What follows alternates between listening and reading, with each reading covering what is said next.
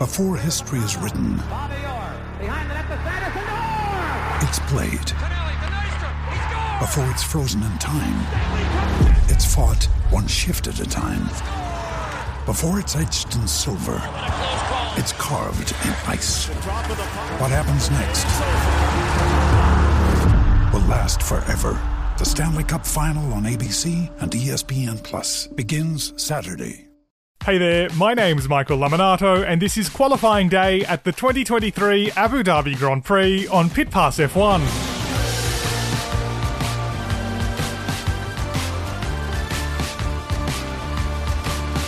Pass F1 is brought to you by Evergreen Podcasts, and on today's episode, Max Verstappen takes the final pole position of the season in Abu Dhabi ahead of Charles Leclerc, but it's McLaren that had the best chance to challenge, until Lando Norris made a mistake on his final lap that cost him at least a place on the front row.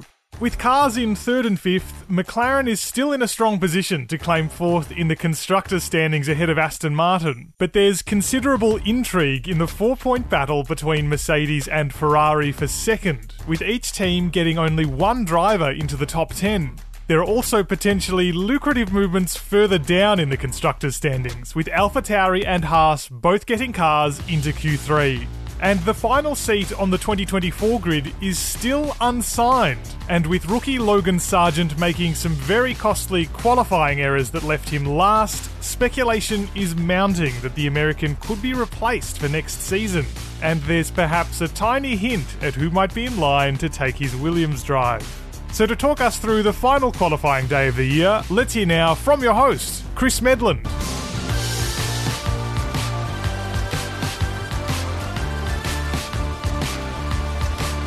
Hello, everybody. Once again, Chris Medland with you to dissect Saturday in Abu Dhabi, and it was the final qualifying day of the season. So, a little bit emotional. Uh, probably more emotional tomorrow when it's the final race, to be honest. But I thought I'd play it up today. Uh, and it was a huge shock to see a guy called Max Verstappen on pole position. Ever heard of him? Uh, he's had quite a good year, it turns out. So, uh, Max, yeah, securing yet another pole. It's been a, a pretty damn impressive year, let's be honest. Uh, but second place could have been one of any four, really. Uh, in the end, it went to Charles Leclerc, um, but Lando Norris was looking set for at least the front row, maybe even pole position, until a final sector error cost him three to four tenths of a second. Uh, and it was quite spectacular to watch at the two left handers that come under the hotel section at the Yas Marina circuit, just where the hotel bridge goes over the track. Uh, Lando had the rear end right out, probably drifting out of the corner. Um, a bit too happy on the right pedal, I think, was uh, the reason. But he was really annoyed about it and upset about it. He didn't think that he was overly aggressive, and uh, it did cost him a lot of time. So that meant he ended up fifth. And he was really harsh on himself afterwards, as Norris tends to be uh, when he makes any sort of mistake. And he says he's been making too many mistakes uh, in qualifying towards the end of this year. So uh, that cost him a potential pole, ends up fifth. Uh, and that meant actually his teammate Oscar Piastri will start from third place. Piastri doing kind of what Piastri does now uh, at most venues, where he builds up slowly. He, he's solid on a Friday, but he doesn't show his full hand. He doesn't go out there and try and set the fastest lap from lap one. He really does build up. Uh, and in an FP3, he looks a bit closer, but when it comes to qualifying, that's when he really gets close to Norris's pace generally. Uh, and it must be said, Norris would have outqualified him, but for that final sector mistake. Um, but Piastri was right there with him. So Piastri ends up third. Uh, he was investigated for impeding Pierre Gasly, which was a bit of a silly investigation because the stewards summoned them both. And in the investigation, Gasly said, Well, I stayed flat out, I got a bit of a slipstream. Uh, I had to move slightly uh, to avoid Piastri, but it didn't impede me. Now, if the driver involved it, who's potentially been impeded says, I wasn't impeded, I don't see why they even need the investigation. They surely can just ask, Do you believe there was uh, impeding here? And then open one if they do. But anyway, Piastri had to clear that, a little bit of nerves for him, but once he did clear that, it confirmed him in third place. And George Russell will start fourth. So we've got four different teams in the top four positions. McLaren, the only team to get both drivers into the top five. And this is important because of the situations of the other drivers at both Ferrari and Mercedes. Now, with Ferrari having uh, Charles Leclerc in second place, you'd think Carlos Sainz would be there or thereabouts. But as I mentioned in yesterday's episode, Sainz had a crash in practice and it's put him on the back foot really for the rest of the weekend. He ended up dropping out in Q1, which was a big surprise. 16th on the grid for him. Uh, and Sainz was actually complaining that he was caught in some dirty air from other drivers. He said he was in a bad position on the track, had a lot of traffic for his final lap at the end of Q1. And when he was told he dropped out, he said, Yeah, I'm not surprised. But afterwards, when he spoke to us uh, in the media pen, he said that some drivers know that if they are two seconds or so uh, ahead of another car, as that car goes through the corner behind them, then the dirty air from their own car will be affecting the car behind. And technically, if you still get out of the way on the exit of that corner, then you're not done for impeding, but you have cost him a tenth or two. Uh, and he believes that George Russell did that to him at turn five. He thinks Pierre Gasly did that to him in turns two and three at the start of the lap, and that it cost him his chance of getting through and out of Q1 because it was very, very tight today. Uh, it was really close. There's a lot of drivers that were just sneaking through, and Sainz ends up 16th, so he's got a lot of work to do to come through. The Ferrari doesn't look as competitive as it did in Las Vegas last weekend, so he's still got a quick car, but he's got a lot on his plate if he wants to get into the points. Lewis Hamilton, uh, by contrast, did get through to Q2, but didn't make it through to Q3. He dropped out in 11th place, so he was the last car out as such. George Russell actually did the final lap to, to bump Hamilton out, but it was because Nico Hulkenberg had made it through into Q3 that really, I think, caught Mercedes out and Hamilton out. And Hamilton said he's been struggling with the car balance. The, the car's inconsistent from corner to corner. He doesn't know what he's going to get from it, uh, and that really knocks his confidence, and that costs you a lot of lap time. And George Russell concurred with that. He said, you know, confidence is huge, especially when the field is tight uh, and that can really add up to a lot of lap time in in this current context where two or three tenths will mean that you don't get through into the final part of qualifying. So both of them starting outside the top 10. Now, with Leclerc in second and Russell in fourth, the points difference would actually mean Ferrari would take second place in the Constructors' Championship. So there's a lot riding on this, and I'll get into those permutations a little bit later on. Now, another driver with a lot riding on this weekend is Logan Sargeant. He is definitely under pressure because there is no decision yet on his future. I interviewed both Logan on Thursday, James Vowles, the team principal at Williams, on Friday, and in both of them, both said, you know, no decision yet. I haven't. Uh, Sargeant said I haven't been told anything. Vowles insisted he's not made a call. He'd, he'd, said a long way out back in Austin. He was saying, I'm not going to make a call until after Abu Dhabi. I've set targets I want Logan to hit, so he knows what he needs to do, uh, and then I'll make a call at the end of the season. Now, it felt like with the form Sargeant has showed, maybe he was getting into a position to actually uh, have ticked off all those targets and have his future confirmed. But uh, Vowles insists, no, I'm not ready to make that call yet.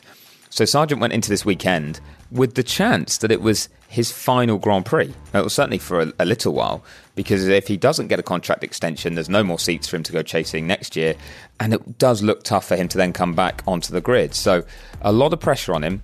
And the worst thing he could do was make a mistake in qualifying. And after a fairly solid weekend, he, he was involved in an incident that wasn't fully his fault on Friday, where he got a warning, but the team got fined for not informing him of uh, an approaching driver. Uh, he went into Q1 and his first lap was very good, but it got deleted for track limits at turn one. He ran a bit too wide, so he needed to get it done on his second lap. Alex Albon was already clearly through into Q2. The Williams looked quick enough to almost threaten the top 10, but certainly have both cars in Q2. And what Sargeant has been showing is that he can match Albon. So his second lap, he went and did an even better lap time that would definitely have put him through into Q2.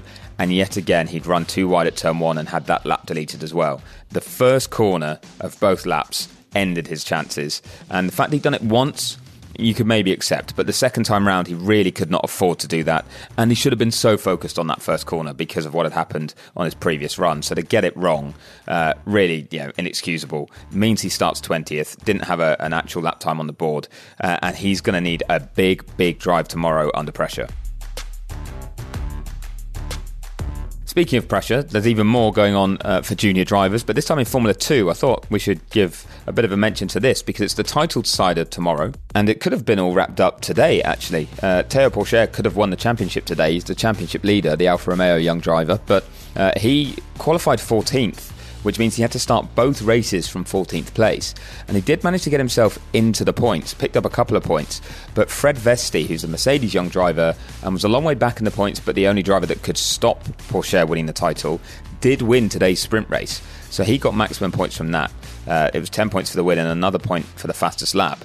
So Vesti there, uh, closing the gap to 16 points ahead of tomorrow's race. Now, the feature race is where the big points are paid out, but also it's the feature race where the grid from just a normal qualifying order is taken. And Vesti won today because he started second. He actually dropped to fourth, but climbed back through. A really impressive drive to win. But that means he starts ninth, so he's going to need to move forward quickly in the feature race. But as I said, Pourchaire, 14th, so it could get tense. And to be honest, I think it's almost more important to watch what Vesti does here because he's Mercedes' young driver. It didn't feel like he was really in the frame for an F1 seat at all. Didn't really feel like Mercedes fully believed in him making it to Formula One, uh, but that he was good as part of their package. And then with the uncertainty around Sargeant and the fact that James Vowles says he has alternatives available to him if he needs them, it feels like it will be his links to Mercedes that might open those doors. So maybe it's that Mercedes think, actually, if Vesti manages to take this championship, that's a really good sign that he can turn something around under pressure and deliver a title. Uh, and they want to see him in a Formula One car. So uh, if Sargeant were to be replaced, maybe, just maybe, Vesti could be a candidate. But I think there might be others than that too. But as much as Formula 2 has been interesting and will be good to watch, the big one is the Grand Prix and the final Constructors' Championship standings. Now, each position is roughly worth around $10 million. So if you move up a place, you're likely to get roughly 10 million more in prize money than if you don't. And only Red Bull and Alpine are set in their positions for this season. Now, I mentioned earlier that as it stands, Ferrari would overtake Mercedes for P2, but Mercedes has a four point lead in that fight. So the advantage is kind of with Mercedes overall, but uh, with the qualifying positions, Charles Leclerc's in a good spot to try and turn that around.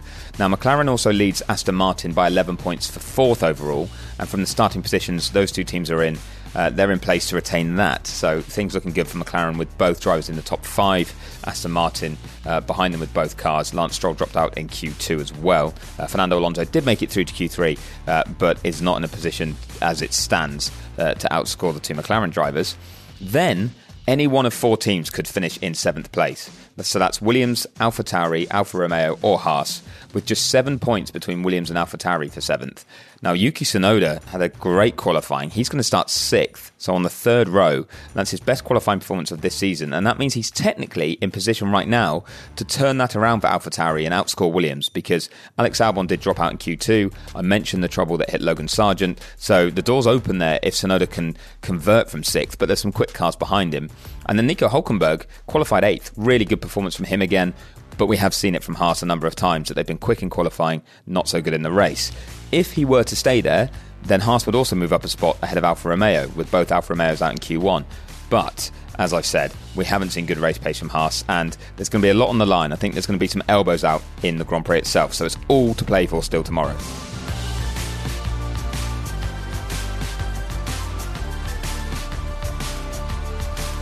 Thanks very much to Chris, who's in the Abu Dhabi paddock this weekend, bringing us the latest from Yas Marina.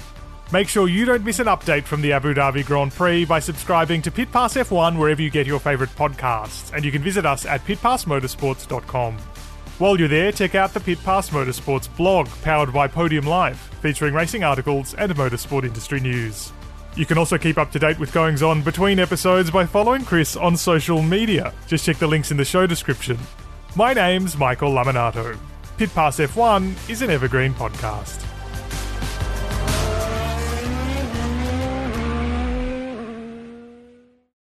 This is the story of the one. As a maintenance engineer, he hears things differently. To the untrained ear, everything on his shop floor might sound fine, but he can hear gears grinding or a belt slipping.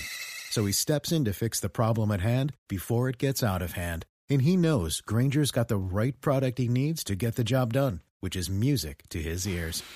Call, clickgrainger.com, or just stop by. Granger, for the ones who get it done.